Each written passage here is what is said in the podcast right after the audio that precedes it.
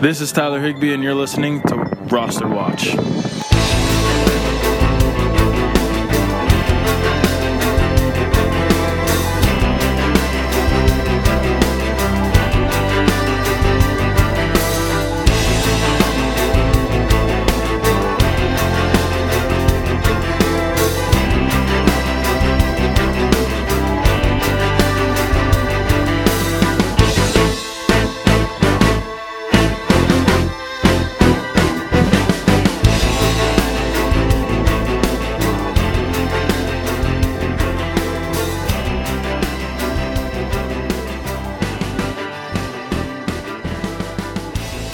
Ladies and gentlemen, Roster Watch Nation, welcome back to the epic Roster Watch podcast brought to you by rosterwatch.com.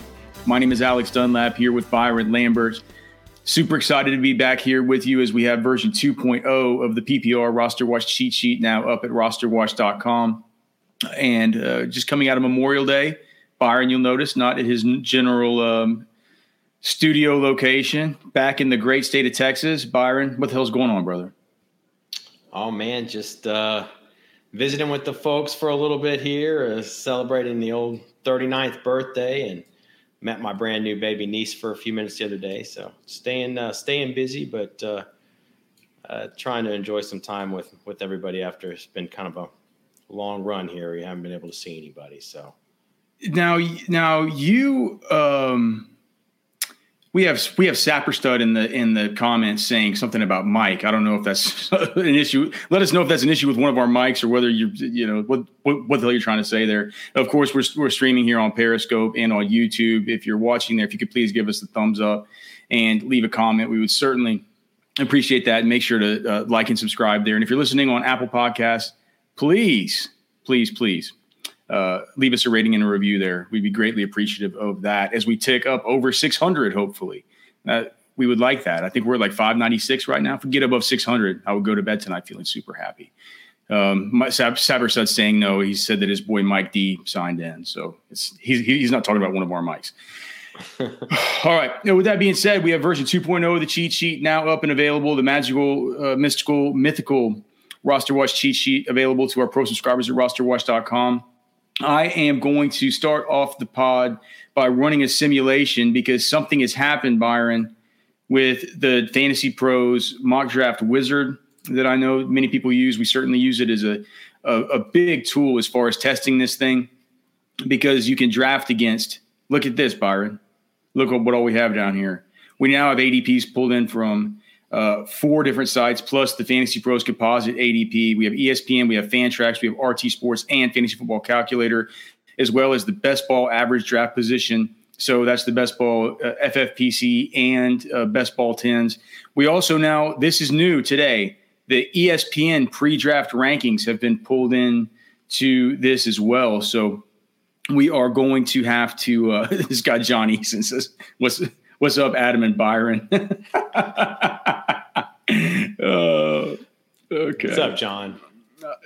I figured my name. I, I, figured my name would be easier to remember than yours, Byron. People always call you Byron or Brian. I've I've never had somebody mix up my name with an Alex and an Adam.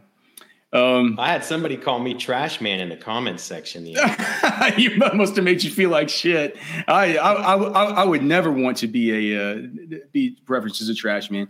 All right, but it, but it, anyway, so a big deal here. We're getting it to where now we not only have the mock draft data here from Fantasy Pros, which really really does help a lot but we also have all these composite adps the composite best ball adps and now the pre-draft rankings at yahoo and espn the two biggest fantasy providers that you know, when you're in your queue, the, the dumbasses in your league are going to be relying on that. So having to uh, having to pull those things in, pretty important whenever we look at it, look at an overall picture.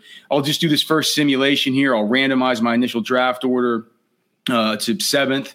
This will be a PPR snake draft with 12 teams. The starting rosters will have one quarterback, two running backs, two wide receivers, one tight end, and then two flex of either a wide receiver, running back, tight end, six bench spots. I'm not going to draft a kicker or defense. We will always just draft those two positions with our last two picks. And Byron, this could be a disaster um, because this has changed since since the last time that I've run a mock. So maybe this will, you know, if this doesn't go well, it'll give us some things that we can concentrate on with the um, with the with the actual with the actual uh, structure. So um, let's just get to it. We'll start at this mock draft. I'll use the 2.0 test one. And let's just see what happens here, Byron. You can tell me any thoughts that you have as we sort of go along here. We have, uh, let's look, we have some comments in the chat. John Ryan saying, What's up, fellas? Appreciate your work. Helped me get the championship trophy last year. Love to hear it. Love to hear Already it. Already getting that thing shined up, buddy. Yeah. Okay. So uh, this this is this is different. Uh, pick seven. We're going to take Derrick Henry here at the very beginning. Rumblings with some in the fantasy community that Derrick Henry, uh, running back, possibly running back two in standard leagues, with some people's initial ranks. How how would you feel about that? Uh, to me, he seems like a guy who's maybe been a little bit undervalued so far in this process this offseason in a in a in a peculiar way. We have generally not gotten a lot of this, so this this draft is going to be different, I think, Byron, because I haven't gotten much of Derrick Henry. I haven't gotten much of this guy, Nick Chubb, either. So this could be the ESPN rankings coming in and sort of swindling some of our ADP stuff here. We'll just have to kind of see how it goes. Um, Derrick Henry, Nick Chubb, though certainly not a bad start here. Odell Beckham here with our third pick. This is probably not probably not looking too bad. Uh, Chris Carson, a guy who we're going to have to kind of talk about here, whether we like in the mid fourth round, quite as much as we talked about previously, just with some of the swirlings going around there with the signings of various players, et cetera, et cetera. We can talk about that later, whether or not we need to kind of bump him back down. But Chris Carson is your running back three. Certainly don't hate it. It looks like we're going to end up getting Terry. We would have a choice here between like a Terry McLaurin, uh, Stefon Diggs, T.Y. Hilton. I'd actually like to write all those guys down. McLaurin, Diggs, and Hilton, because with the, with what's happened here, um, I I, th- I think I think we need to, I think we need to have a conversation with those guys because in this situation, I'm not sure I would be taking Terry McLaurin here, even though the sheet is instructing me to do so. Um, let's see what we get next. It looks like we're going to be able to get Cam Akers as our number four running back here, which just feels like an absolute steal at this point. And we will get our number three wide receiver as just continuing to. We're getting so much Will Fuller, so much Will Fuller. Uh, when you good. can get him here in the one, two, three, four, five, six. I mean, the mid seventh round, it does it does feel incredibly good uh, to get him there. And we're backfilling. The sheet is helping us with backfilling some of these wide receivers because we're going to end up getting Darius Slayton here. Unfortunately, it doesn't look like Ke'Shawn Vaughn is going to continue following to us here in the eighth round, and that's unfortunate. But we made a promise to ourselves, Byron. We remember we were not going to get too high on that guy. Um, that's another guy I'd like to just write down and see where you're exactly comfortable with because that's changed. Uh, this is great to get Diontae Johnson uh, here at uh, where was that? Was that the ninth end of the ninth round? or kind of mid end ninth round. I mean, you're hearing people start to talk about him like he is. Uh, I mean, there there there's some bold takes out there with people talking about that they like Diontae Johnson next year better than Juju Smith Schuster. Diontae Johnson earlier this week telling reporters that he was injured starting in week two of last season. Looks like we're going to take a flyer here on CeeDee Lamb. Uh, not getting a lot of him, but this is just, I guess this is just what happens whenever these whenever these drafts have sort of sort of changed up here a little bit. Preston Williams. Um, look at this. This is interesting. Austin Hooper falls here at the very end. And I don't like Austin Hooper. We have not been getting that much of him. We have a choice, though, between him and Aaron Rodgers. Would you rather just take the quarterback here, or would you think that Rodgers might fall? And if we don't get him, we at least get some other kind of, you know, Carson Wentz or, you know, Matt Ryan, Matt Stafford, something like that? I'd consider passing on both, but if it's between those two, I'd probably take Rodgers. I think I'm going to take Hooper and just see what we get left with it. The yeah, because if we do that, we can just get Carson Wentz here. I'm fine with that, and then uh, just take a flyer here at the very last pick and go with Mr. N'Keal Harry. So that team, it looks like with the ESPN stuff getting pulled in, there could be some of the some of those mid round running backs might need to get pulled up a little bit. Some running backs in the area of Odell Beckham and DJ Moore might need to get sort of pulled up a little bit because uh, well, I love the four running backs that I have: Derrick Henry, Nick Chubb, Chris Carson, Cam Akers. I'm gonna I, I don't want to be dra- like I feel like with these teams, the structure of these teams, we need five running backs uh, for for this structure. We didn't end up getting it, so that's just going to require more testing. Like we always say, the sheet is a living, breathing document. We continue to work on it. Now that we have ESPN pre-draft rankings being pulled in, that's obviously thrown a small bit of a wrench and a little bit of the structure in those parts that we've mentioned. I want to get back to those parts, but before we do, I know that you were doing simulations. You've been taking some notes. Uh, let's get to some of your thoughts, concerns, ideas, um, and then I can kind of get back to you about my two specific questions that I made note of just during that simulation. Well, I mean, first things first. I think that's a pretty nice haul in that simulation. I well, like I mean, that squad. Yeah, I, I do we, too.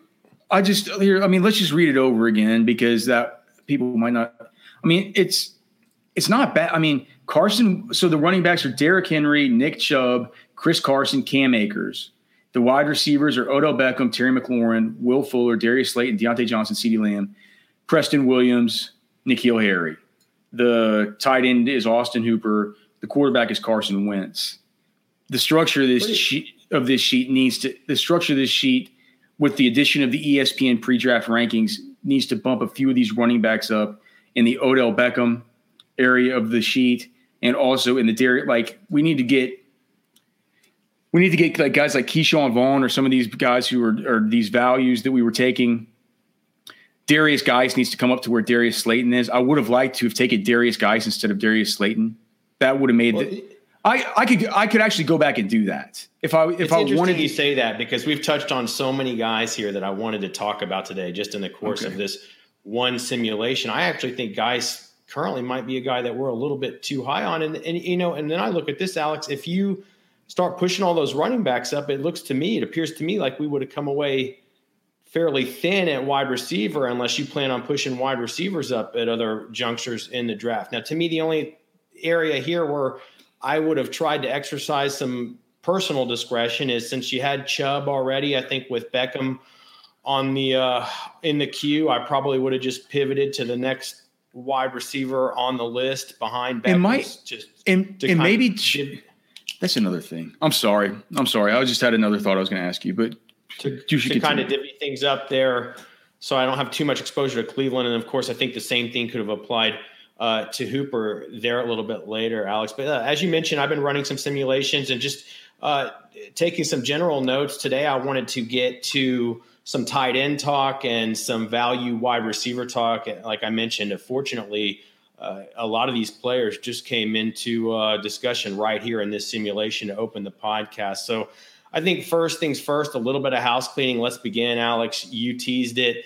I mean, how much does the signing of Carlos Hyde affect Chris Carson? I mean, Carlos Hyde is returning from a torn labrum.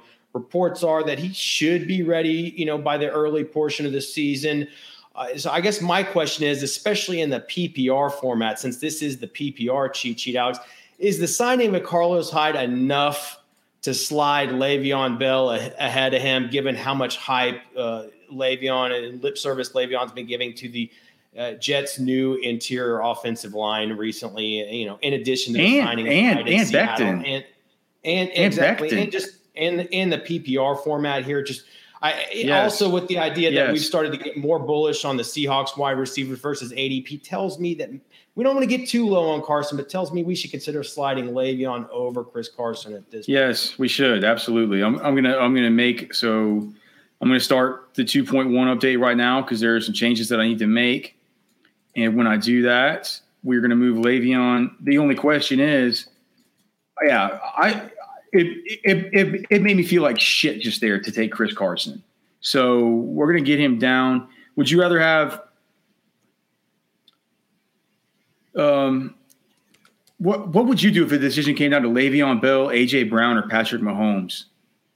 Does that seem sensible? Yeah, I, I would take Bell or Mahomes.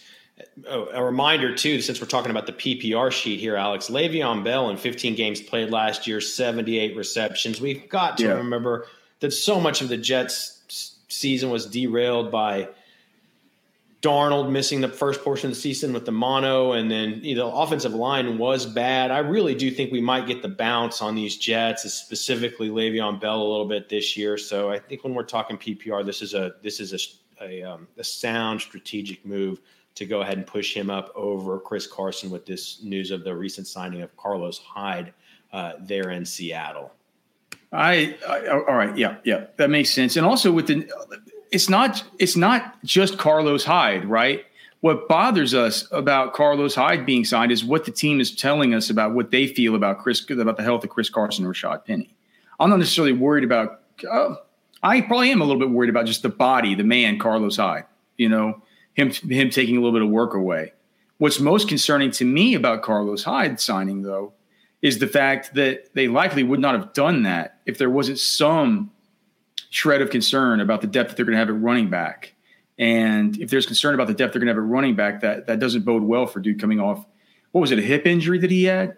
Chris Carson? Was it a yeah, hip? I don't know. I think that's more a reflection of the situation with Penny, but but but we saw at the end of the year they want a little bit of a committee. I mean, they Penny started to get some action there before he got hurt. Hyde, if Hyde is the guy that he was last year, I mean, I think the Seahawks have every intention as the season progresses to get both those guys involved. So Carson would still be the lead guy. Now, I think you can make the argument Carson comes out of the gate hot and fast early in the season. We like fast starters.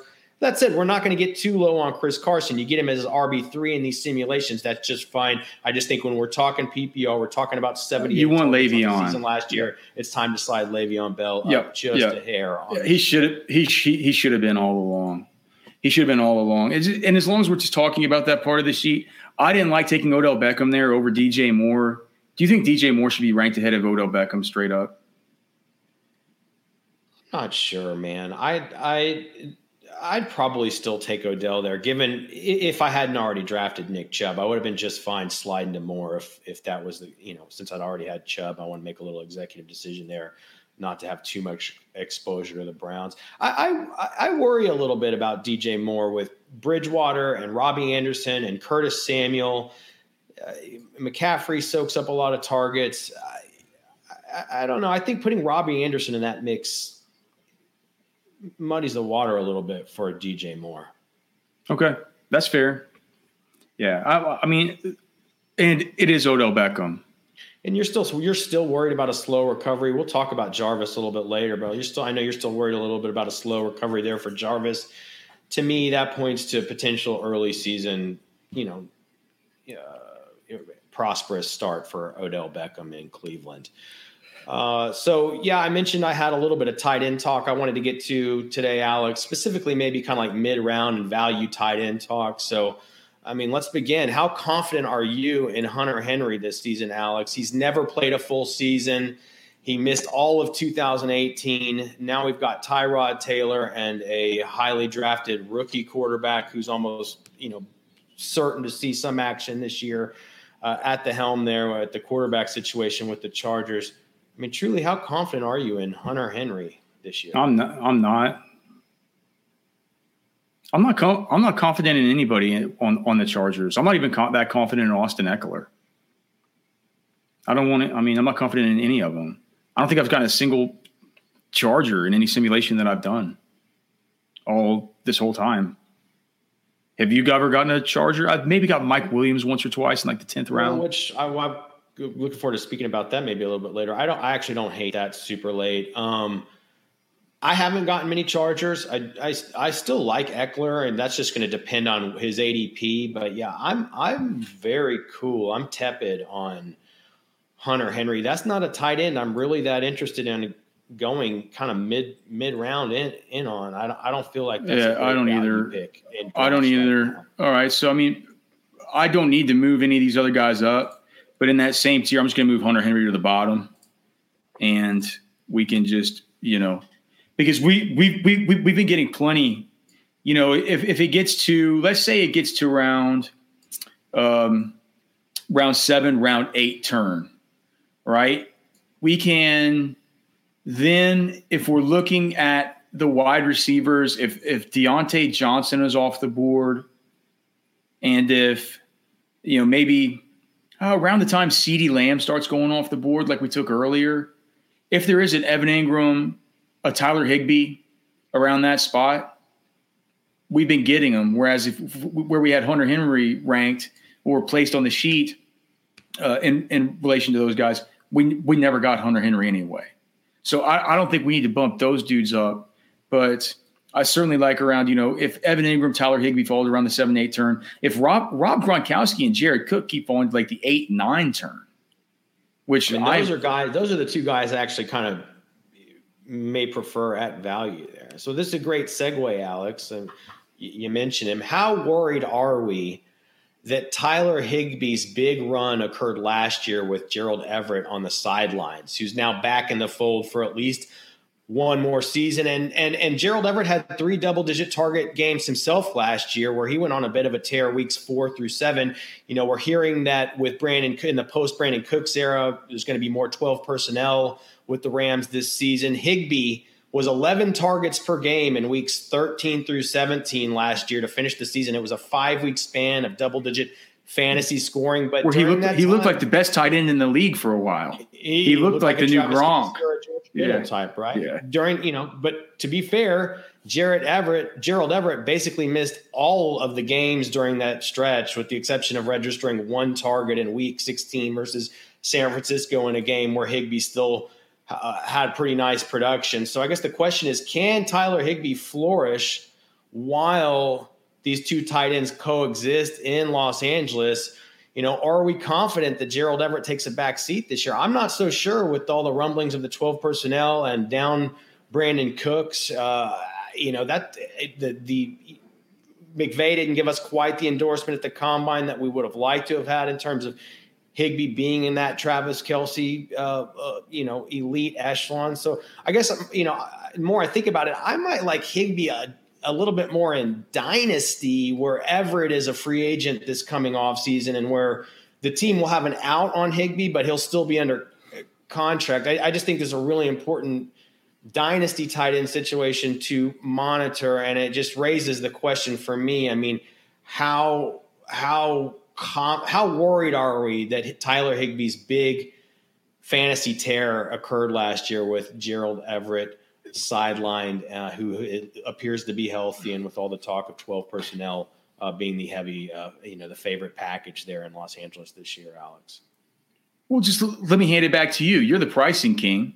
So, what it, what percentage likelihood do you place on the idea that Tyler Higbee could be you know, maybe 80 to 85% of Tyler Higbee could basically be what he was. I don't think it would be sustainable for him to go a whole season being as good as he was to end last year.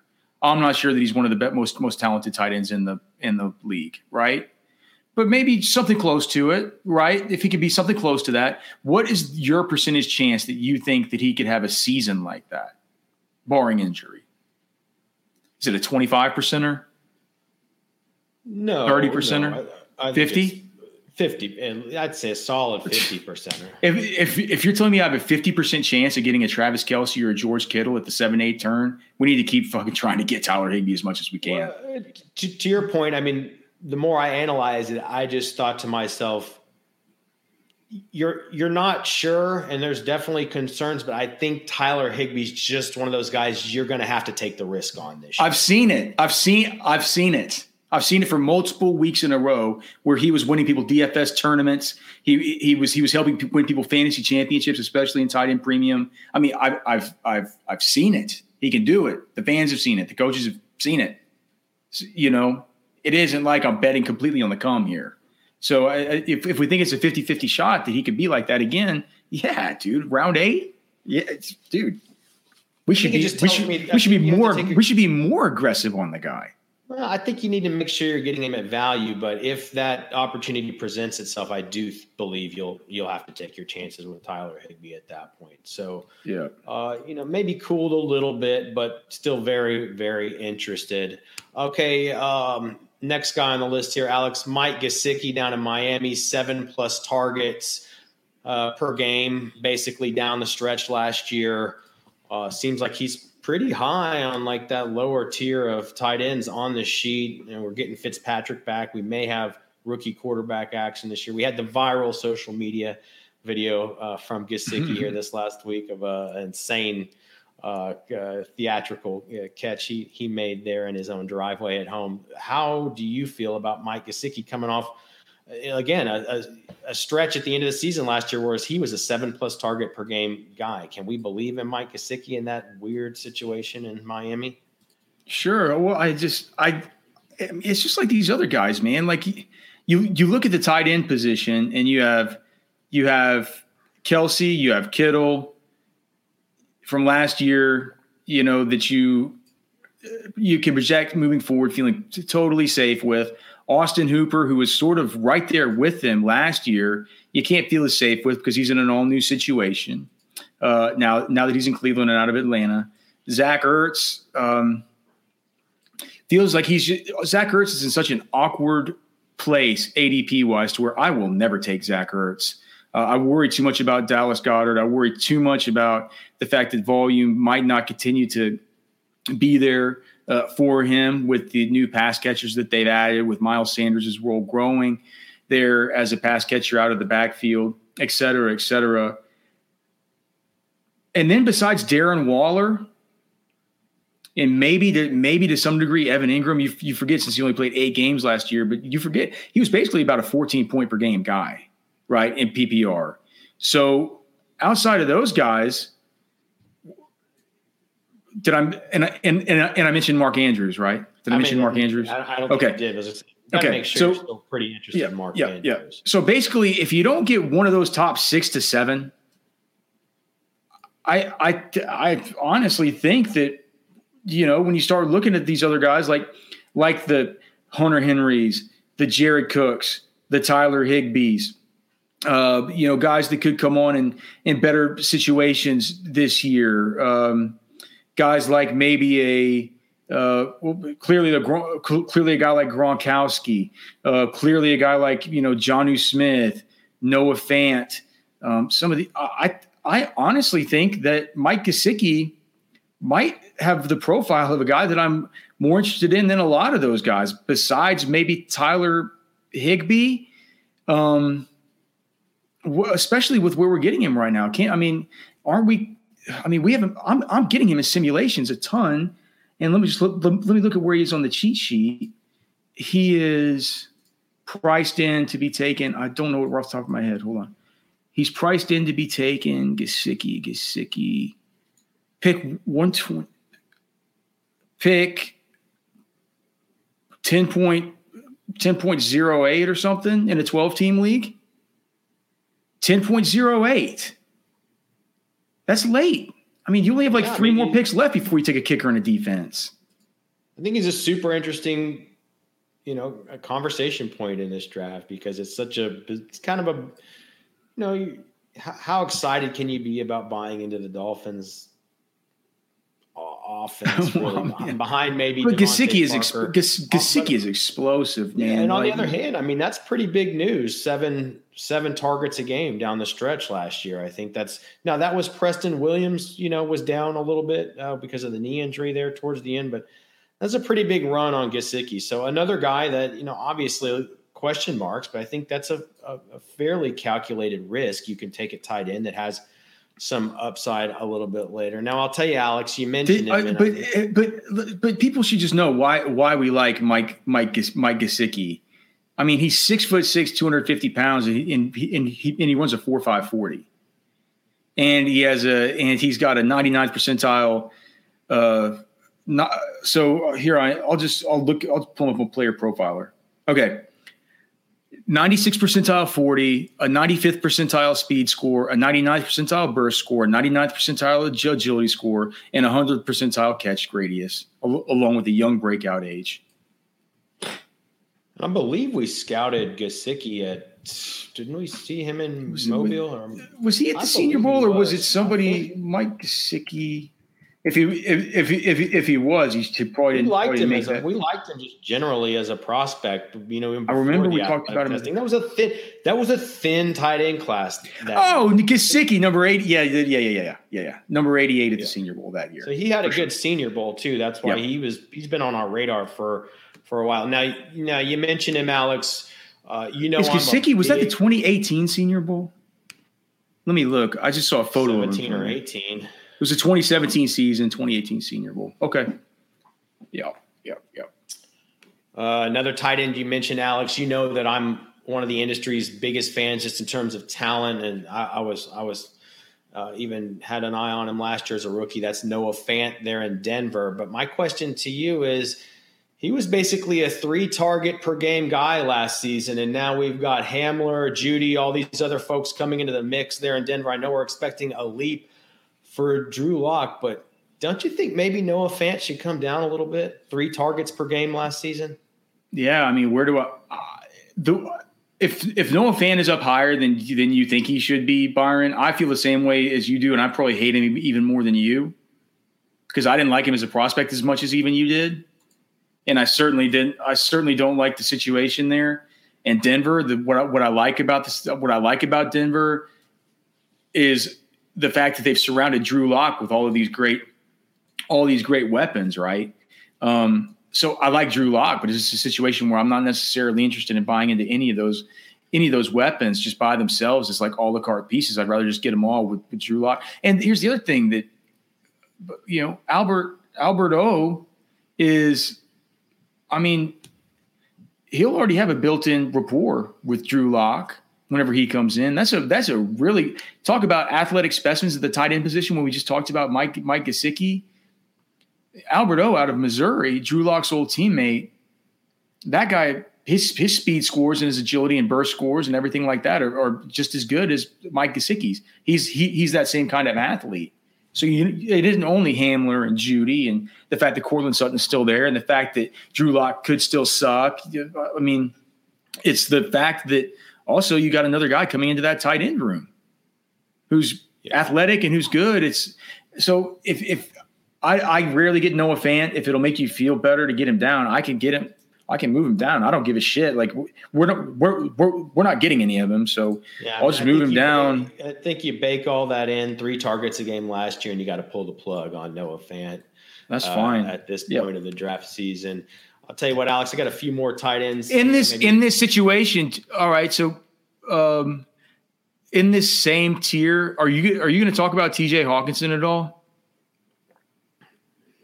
Of course, you you know I okay. always talk about T.J. Hockenson. Okay, well then I'll just ask you whenever you bring. no podcast is complete without me pounding the table for T.J. Hockenson. So, and that's one of the reasons I didn't like Noah Fant that much is because I said, dude, I just said if I'm if there are two of these tight ends coming coming from this school, like you want all the Hockenson. I, I just give me Hawk. I mean, Hawkins. I, I I thought Hockenson was so much better, and maybe that was just sort of the reason why I well, he was just artificially sort of deflated. my opinion. a big play guy, but he was just even a nasty blocker, just a, a better prototypical.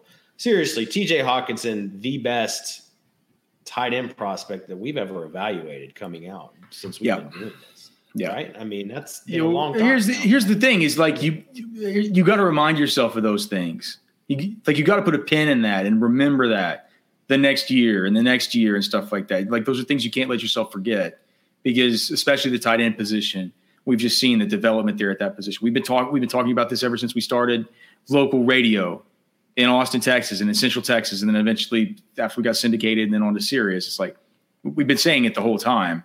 We've been saying this for 11 years. When you're a tight end, you have to learn in the quarterback room. You have to learn in the tight end room. You have to learn in the wide receiver room, and you need to learn the calls from the offensive line and the in the in the in the offensive line room. It's a lot to take in. It's it's probably, it's probably the hardest position to take in on offense out, out, outside of the quarterback for a rookie. So we just got to keep reminding ourselves when we give these tight ends good evaluations. We did it with Gesicki. We did it with T.J. Hockenson. It's why these are players that we will be focused on now as they could possibly be coming into their own. And even though with Hockenson, we're only talking about year two, he's the kind of prospect where I mean we just we saw enough in one game out of Hockenson last year versus Arizona to say that you know he's the kind of prospect that can kind of bend that curve a, a little bit and be, and be able to be ready in more of a two year timetable than a three to four year timetable that we would usually expect. Yeah, and and it's easy to forget. We'll probably maybe get to this in the next podcast that all those arrows in Detroit start pointing back to Matthew Stafford, who, like I said, easy to forget. I think in six out of his eight games he played last year, he was a top six fantasy quarterback. So you know if you jog your memory on that. You think about how good of a prospect Hockenson is. Um, look, I mean, we're talking about Hockenson. Let me just finish. I mean, I ran a poll on Twitter yesterday about uh, TJ Hockenson's prospects for the 2020 season. 10% uh, folks voted uh, that he would be a top five tight end in 2020. In fantasy? In fantasy? Yeah, six, well, that's what was implied. 65% of the vote went to TJ Hawkinson, Hockenson as a top 10 tight end in 2020. And then a 25% of the vote went to TJ Hockenson as a bust. So I think you bake all that in. You have tight end 18 on the sheet who, you know, is really shaping up to be, you know, more than likely, at least the sentiment industry wide, a top 12 tight end with that mega top five upside.